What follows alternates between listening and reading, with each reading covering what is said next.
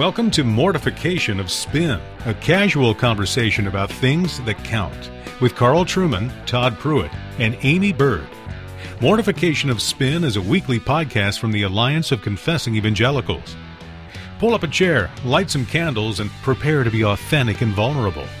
We have a spot at the table for you, and our hosts are here to teach us about the ordinary means of grace, the importance of the church versus the parachurch, and what to do about church discipline. Stay tuned after to find out how to continue your study on discipleship with a free MP3 by Jerry Bridges.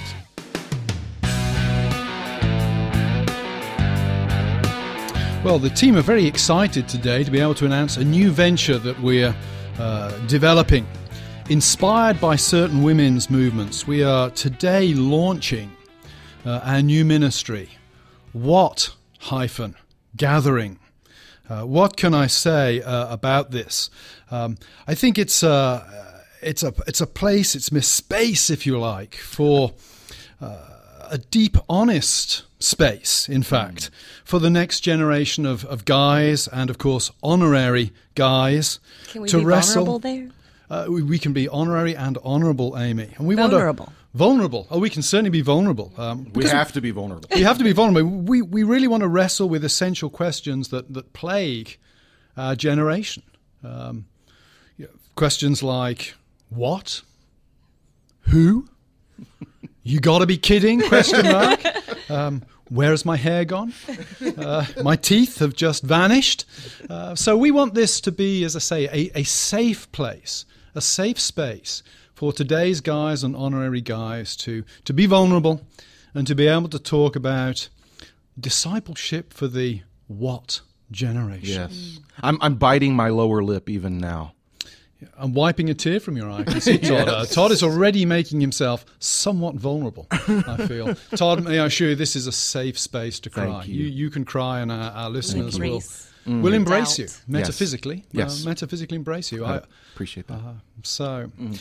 but it does raise questions, doesn't it, about what exactly is Christian discipleship? Um, it's become, I think, something of a, a marketable commodity. Uh, yeah. Christian discipleship, every couple of years, a, a new movement seems to jump up with the answers uh, to today's discipling. We had Promise Keepers in the 1990s, and of course, Todd was I've got a sweatshirt was a sweatshirt wearing Promise Keeper. Uh, Aimee, uh, have you been involved in any militant women's movements for discipleship over the years? Or, no, I haven't. Uh, are you sh- are you sure? Well, I, you're twitching. It looks to me as if you're not telling the entire truth here. I've been invited to some discipleship um, Bible studies. Yeah. And and one, I was explaining to you guys that when I got there, you kind of sign up for the year and they gave a list of things that you are not allowed to discuss during this Bible study. And so, since it was non denominational, these were all doctrinal issues that you could not address so that we could all get along. Hmm. And I just found it preposterous. How yeah. can we do a Bible study together and not talk about doctrine? Yeah. And I mean, I just couldn't do it. Well, because doctrine has nothing to do with discipleship, Aimee. I mean, don't you know that? Well, and and it, and it raises a, a, question of are disciples made outside the church yeah. or inside yeah. the it's church? a big question right yeah. there. Yeah. And this is where I think uh, the Westminster Larger Catechism beautifully summarizes what Christian discipleship should look like, or beautifully summarizes what are the sources right. of Christian uh, discipleship. Uh, and it's question 154. And question 154 of the Westminster Larger Catechism reads What are the outward means whereby Christ communicates to us the benefits of his mediation? So, of course, remember, what is discipleship? It's growing into our identity in Christ. It's mm-hmm. all to do with Christ's mediation. Uh, and the answer comes the outward and ordinary means whereby Christ communicates to his church the benefits of his mediation are all his ordinances, especially the word, sacraments, and prayer all which are made effectual to the elect for their salvation. Mm. That is beautifully succinct mm-hmm. and lays out wonderfully the means by which the believer, the ordinary believer, is enabled to grow in Christ. It's the word, and the Catechism will go on to talk about the word read, but especially the word preached. Mm-hmm. It's sacraments, it's baptism and the Lord's Supper, and it's prayer. And we might add, when we when we pull back and look at it from a, a a broader church perspective, we might also add to that discipline. Discipline, of course, in a post Freudian world has a somewhat negative Right. connotation. Uh, but I think when we think discipline, we, we need to think of discipleship. Right. Discipline is that oversight that the elders have our congregation that teaches, disciplines, brings the congregation through to maturity. Mm-hmm. Staggering thing is, of course, that this is all very boring stuff. Right. You know, Is you- it though? I mean, you know, we talk about the ordinary means of grace and it can get mundane, I guess, but I feel like our culture is so confused over what's ordinary and what's extraordinary. Right. Because the, the living word of God, Christ's benefits and blessings being conferred mm-hmm. to us, and and I think that's that, pretty extraordinary. Exactly, and I think that that's the point is that it look it, it has become quote boring to many Christians, and that's why so many churches are scrambling to find something other Yeah. than God's ordinary means of grace. And ordinary doesn't equate with boring. It just means this is how it's usually normally done. But those things have been rejected in the church. I never heard growing up about the importance of uh, the Lord's Supper to my discipleship. I never heard really about the role of preaching. I heard a lot of preaching, but I never heard it explained. This is what's happening under the preaching of the word. Yeah, I think the, the if generation is too often the me generation. Mm. In other words, you know, what's good enough for the, the suckers of previous generations, I need something special, I need something different because I'm faced with so many unique challenges now compared to my ancestors Yeah. that we need to come up with something new and extraordinary and special. Oh, and by the way, I live in an entertainment generation, so don't expect to keep my attention if you're not entertaining Yeah. me. Well, I'm sorry, uh, you don't get to decide how you're discipled. Right. God's word, scripture, sets the terms of your discipleship. Defines who you are and what you need. Yeah. And it's extraordinary hubris to say, I need something special. Actually, Scripture is quite clear on this. Over and over and over again, the New Testament tells us those things that God has given us to disciple, to be discipled. Um, you can go to, to, to the Great Commission, end of Matthew chapter 28. Uh, Jesus said, Make disciples. Here's how you're going to do that you're going to baptize them, and you're going to teach them everything I've said. Um, now that's pretty ordinary. That's pretty ordinary. And then the rest of the New Testament basically fleshes that out. You go through Acts, and th- all you see in Acts is the advance of the word, the advance of the word, the advance of the word. That's success for the church. That's what they're doing to make disciples preaching and teaching the word of God, baptizing them. Yeah, I, I call this um, I need something special thing for my discipleship. I call it uh, Pinterest Christianity. I don't know if you men are familiar Hmm. I'm with on there all the time the. Pinterest social media site, but um, you can Just pretty learned much how to make a toaster cozy. Sounds sounds It's very sounds creative. like my kind I of love thing. Pinterest. It's amazing, and um, you can get recipes, Actually, that's a really good home metaphor, ideas. You're an honorary guy. What are you doing hanging around on Pinterest? Good grief. I know. You don't know Honours much about guys revoked, these days, Joe. Honours can You don't be know I was being guys vulnerable. Hey, I've read. I thought I could be vulnerable. Actually, Aimee, that's that's actually a really good metaphor. Thank you. It, it, it truly is. And you know, we live in this um, this culture where we have such extraordinary technology, but when you look at it, the you know our, our cell phones and our iPads and all these little devices that we have, they really just give us ordinary information. You know, humdrum status updates about our, what our friends are doing and everything. Um, I was looking up one study says that forty eight percent of people check Facebook before getting out of bed. And so they don't even mind, like they're so Todd's obsessed. blushing here, I have to say. Todd is blushing. There's nothing wrong with that. they're so obsessed with it that um, you know they don't mind being interrupted in the bathroom during a meal and even intimate moments to check their Facebook status. What? And so you know, and this is just for um, you know humdrum information. I notice Todd is really blushing now, actually. what is going on? But you know, in this? God has ordained these ordinary means to convey extraordinary grace, Mm-hmm. and uh, the actual percentage of people who get out of bed for a worship service may be less than twenty percent. You know, I, w- one of the things that's happened, I think, I think that a lot of parachurch ministries sprang up um, that are devoted to making disciples. And they sprang up, uh, I, I think, in many ways because perhaps the church was really doing a poor job of making disciples. People saw the need, parachurch ministries came along, and so I'm, I'm I, I, bless their motives. I, I bless what drives them. My trouble is that oftentimes what happens in disciple making parachurch ministries is that they communicate a very low doctrine of the church so that disciples are made more in an entrepreneurial way than under the watch care of the church in the fellowship of the church. Now, again, I get it. Lots of churches don't do that, unfortunately. And, and we, we see the evidence of that. But the answer is not to now create a third way outside of what Scripture has prescribed. And oftentimes, I will hear from some of my brethren in some, not all, but in some uh, parachurch ministries where they talk about the place of the word as almost something, yeah, we, we know there needs to be the Bible, but then we need to get on to the practical. As if instruction in God's authoritative and sufficient word is not the practical. Right. Um, uh, this is this is where it happens. So so that Paul can say in in 2 Timothy 3:16 that the word of God is entirely sufficient because it does everything from correcting and rebuking and, and encouraging, all so that God's people can be equipped for every good work. That's what the Bible does. The Bible equips us to be uh, disciples. It's not the theoretical part that l- lines you up for then the real good practical part. Mm. It is the part. And this, I think, leads to, to something that's often neglected in the way we think about church. Often, a lot of the emphasis is on the pastor properly preparing his sermons, etc., mm. etc. Et I think there's a question of the believers preparing their hearts and particularly their ears when they come to church on a Sunday.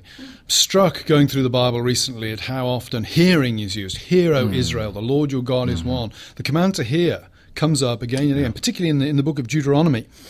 Uh, if hearing is a command, then it's something we are to do. Mm-hmm. And people can be very passive, I think, when they yeah. sit under the word, assuming, right. well, this is the bit in the worship service where the minister takes over, yeah. warbles on for 30 minutes, 45 minutes, an hour if you're most unlucky, uh, or if you Mark Dever. Uh, uh, and we can sit back and, you know, just allow it all to wash over us.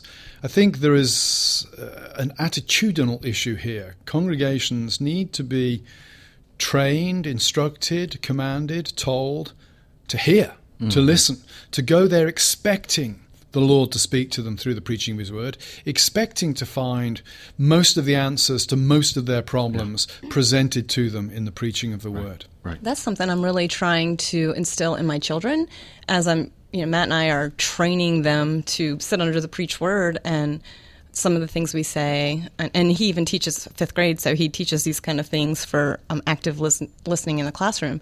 But yeah, come expectant, Mm. Uh, make eye contact with the pastor while you know this is very practical. Make eye contact yep. with the pastor while he's preaching. Um, read his facial expressions, his body language. Mm. Um, ask questions in your mind write mm-hmm. them down you know you can look into this later or we could talk about it at lunch or there's there's very practical ways that you can help teach yeah. the congregation yeah. to yeah. be more active listeners and I mean, Westminster Larger Catechism actually addresses the, the, the issue of hearing the word. It says, uh, question 160 What is required of those that hear the word preached? Answer It is required of those that hear the word preached that they attend upon it with diligence, preparation, and prayer, examine what they hear by the Scriptures, receive the truth with faith, love, meekness, and readiness of mind, as the Word of God, meditate and confer of it, hide it in their hearts, and bring mm. forth the fruit of it in their lives. Mm. That's a wonderfully comprehensive statement mm. uh, about an appropriate attitude of submission and attention and right. personal mm-hmm. application mm-hmm. of the word. It reminds of me of all the biblical commands too to hold fast yeah. to our confession mm-hmm. and hold fast to what we're hearing, yeah. and that's an active thing. It is. I mean, God, has made His people um, from the beginning to be an auditory people. Um, those those components of our worship uh, that involve water and wine and bread are actually very rare. I mean, we, we, we biblical faith is is very very spare of physical tangible types of things. We reduce it to water, to the cup, and to bread. Everything else really is about being auditory, about listening to God's word. Um, so it's by His word He creates, by His word He delivers, by His word He judges, etc., etc. And perhaps a little bit hyperbolically, um, I believe it's the second Helvetic Confession, Carl. Um, the the preaching of the Word of God is the Word of God. Yep. Chapter 1. Uh, uh, some people would be maybe uncomfortable with that statement, and certainly we could identify a lot of preaching of the Bible that's probably not the Word of God. But the point is actually very important, which is we preach um, because we actually do believe that in preaching the Word of God, we're giving the Word of God to God's people. Yeah, the Word of the God is the means by which God mediates His presence to Yes. His people. Exactly. and then we have all these time. other mediating devices all week long. It's almost like we need to look through something else Right, now right. to have a relationship. You know, one of the things I heard growing up a lot was which which I was so glad to finally get rid of this. But but well, you know, and, and this this coming from a strong inerrantist category of of the church. But you know, the Bible is the menu. It's just there to get us to God. And what would end up happening is um, an undermining of the sufficiency of Scripture at that mm-hmm. point. That the Bible's just there kind of as a launching pad to get me to word. my experience of God. Yeah. Whereas, no, actually, it's in the Word that God mediates His presence It's to powerful. me. That we don't make this neat little separation between the Bible and God. Not the Bi- not that the Bible is God, but it's through His Word that God is pleased to be with His people. Yeah. Well, As we're talking about, you know, this ordinary um, discipleship with uh, word, sacrament, and discipline, have you guys noticed or seen in your churches maybe? I've just really noticed a culture to where people are looking for a specific person to disciple them Oh, or to mentor them. And um, what do you think about that? Yeah, it's it's the um, it's the the idea that the only way that you can actually make a disciple is a one-on-one discipleship relationship. Right. Now, or I'm discipling so and so exactly. right now. I'm all favor. I'm all in favor of older men discipling younger men, older women discipling younger women, et cetera, et cetera. That, that's that's a great model.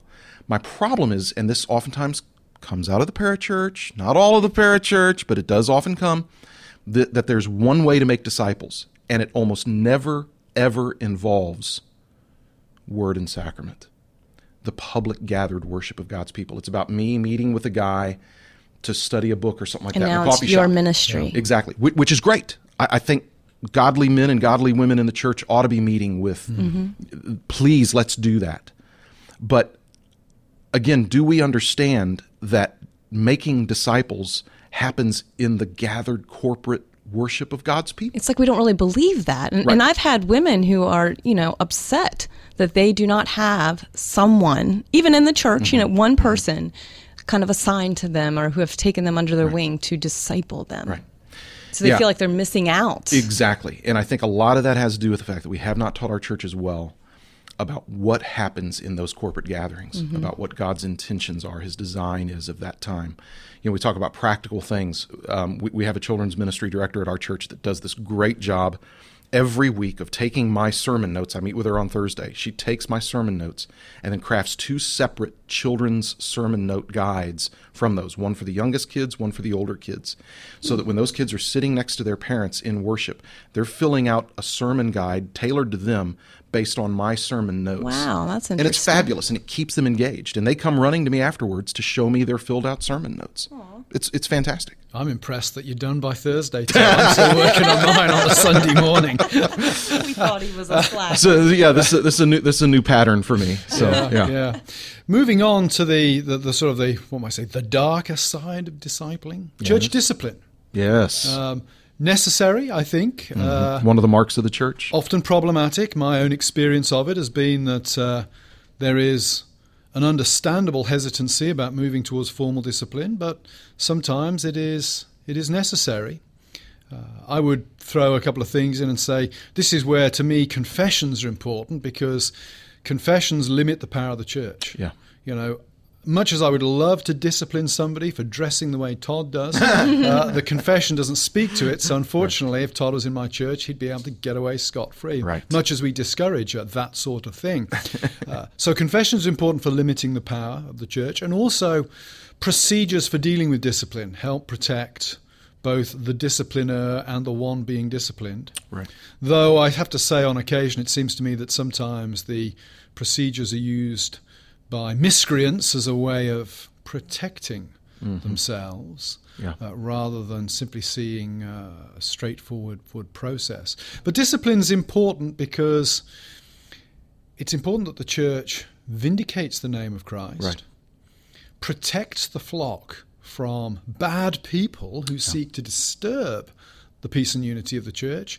And thirdly, and this is in this order, the top priority is vindicate the name of Christ, second is protect the flock, third place is to reclaim the offender. Right. Uh, one of the confusions I've seen, either you, either of you can comment on this, is people think that discipline should be uh, aimed at reclaiming the offender. No question that I shouldn't be part of it. Right. But reclaiming the offender is not the priority. Right. It's not. It's protect the uh, peace and purity of the church. Yeah. Vindicate the name of Christ. Exactly. And one of the things that we we say about, for instance, about church membership, is that when we welcome somebody into church membership, we are saying we vouch for your profession of faith. We say to you, to the whole church, and to the community around that we believe this person belongs to Christ, has a credible profession of faith in Christ. That's what we've seen in this person. So that when they enter into public sin, habitual public sin, and we have to move to actually excommunicate them, remove them from the membership of the church, we're making a very powerful statement. We're saying we can no longer vouch for this person's profession of faith in Christ. We do not see evidence of genuine regeneration. And that's important. It's important in protecting the purity of the church. It's important in protecting the witness of the church so that when that person goes out and continues to pub- to sin publicly, we're able to say, unfortunately, we no longer know them in the sense that we used to Yeah, yeah. think that we know them. And and so technically it, it's it's also to protect the witness of the church and as you said, the, the name of Christ. Um, and and in that sense, then disciple uh, discipline is a is a necessary part of discipleship because if I wander into habitual sin, then I need my brothers to correct me, and if they don't, they're not loving me well. This is so important too. Just the, the language. You really have to, you know, this is a, a burden on the elders to really know the people in their church because, you know, if you just take the practical issue of, um, you know, we've talked a lot about domestic abuse. Um, or you know adultery Right. if a couple comes in and then the the offender just says well I repent, please forgive me. And then they're restored right back, but they obviously haven't repented. I've seen this over and over again to where the the victim then of abuse or of adultery is just Yeah. not validated at all. They don't really Right. get to grow. They don't become restored because nothing has really Right, because because what has Happens happened different. exactly? What Nothing's has hap- happened but language. Exactly, and what's happened under the guise of love and grace is actually not love and grace Yeah. at all. Mm. A failure to implement proper church discipline is a failure to protect the innocent. Right. Not a Right. shadow of a doubt there. What you're actually doing is you're saying to the innocent, you've got to put up with this abuse. Mm-hmm. If it's your reputation being trashed, if it's your body being beaten, we're not going to discipline this person. And Because you- we love. you've got to suck it up. Yeah, Right. Well, just that that is not very loving. step. No, That it's is not. not very loving at all. Exactly. Yeah, so a lot of times I'll see that the church takes the first step of saying, you know, you need to repent, mm-hmm. but then there's no, there's no follow up Yeah. there. Yeah, and it's not yeah. very loving to the perpetrator either. Absolutely Because the not. bottom line is that person needs to repent. Right. Right. And if you just shrug your shoulders and say, well, try to do better next time, mm-hmm. rather than presenting them with the wrath of a holy God mm-hmm. Right. against their destructive pattern of behavior, you are doing them no favors at all. This is exactly what Paul is pointing out in uh, 1 Corinthians 5, where you've got this man living in in in, in sin with his uh, stepmother. Um, Paul is saying you you kick him out, you turn him over to Satan, so that by God's grace you can reclaim him. And then later, when we read in, in 2 Corinthians, some speculate that Paul is referring to this same guy. It might be, it might be somebody else, but Paul is now having to instruct them to actually bring somebody back who really has repented. And mm-hmm. apparently they're hesitant to do that. And so here you have this really mm-hmm. kind of beautiful juxtaposition. On the one hand, he's rebuking them in 1 Corinthians for not exercising discipline. And then in 2 Corinthians, he's having to instruct them hey, this person has really repented.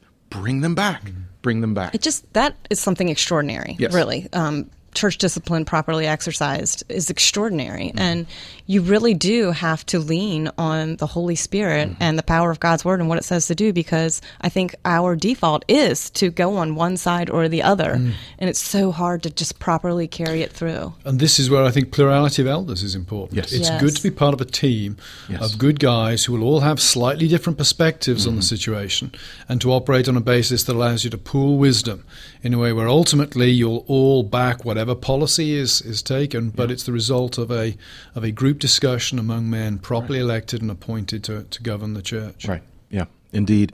And again, there's something very uh, pedagogically powerful about it for young ones when they see that sin is dealt with seriously right. in the church. That's a good point. But so is restoration yeah. when there's mm-hmm. repentance. So they get to see the gospel kind of acted out, where sin is taken very seriously, and God's grace is also taken very seriously yeah. when there's repentance. Yeah. So, well, this has been a, I, I think, a helpful uh, discussion on on discipleship. That uh, disciples are made um, within the church, and um, we do have a free MP3. If you'll go to mortificationofspin.org, it's called uh, God's Word and Christian Discipleship by Jerry Bridges. And uh, we think you'll find that very valuable. Go again to our website and you can download that MP3 uh, for free. Well, we're glad that you joined us for uh, Mortification of Spin, casual conversation about things that count, and we hope to talk to you again very soon.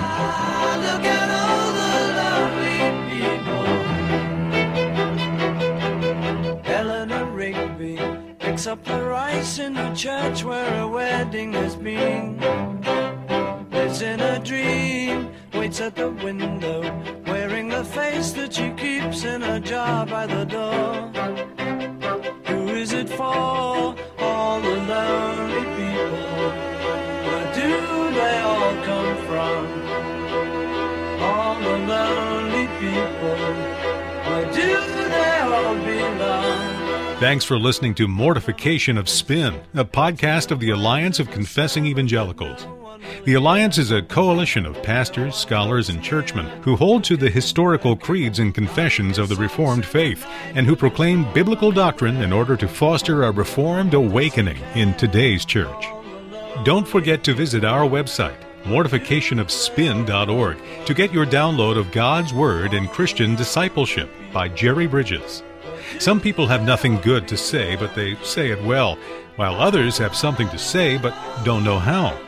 In Dr. Bridges' message, we'll learn how to discern false teachers and how to disciple God's way.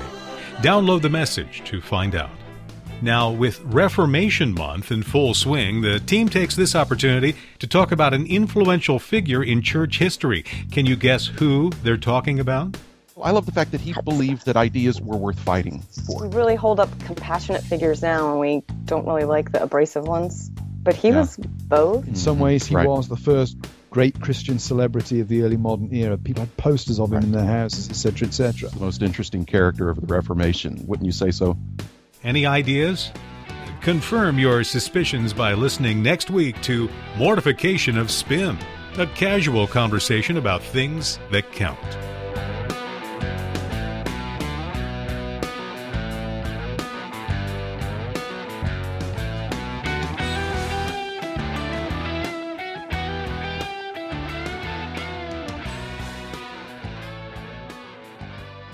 Going to discuss Carl Trueman today. Pros and cons. To be entertaining. Yeah. Instant wow. coffee. Uh huh. Exactly. Have I joined the conversation now? I was hoping you couldn't see me. I was going to listen. In, I was going to listen into that and see what you really.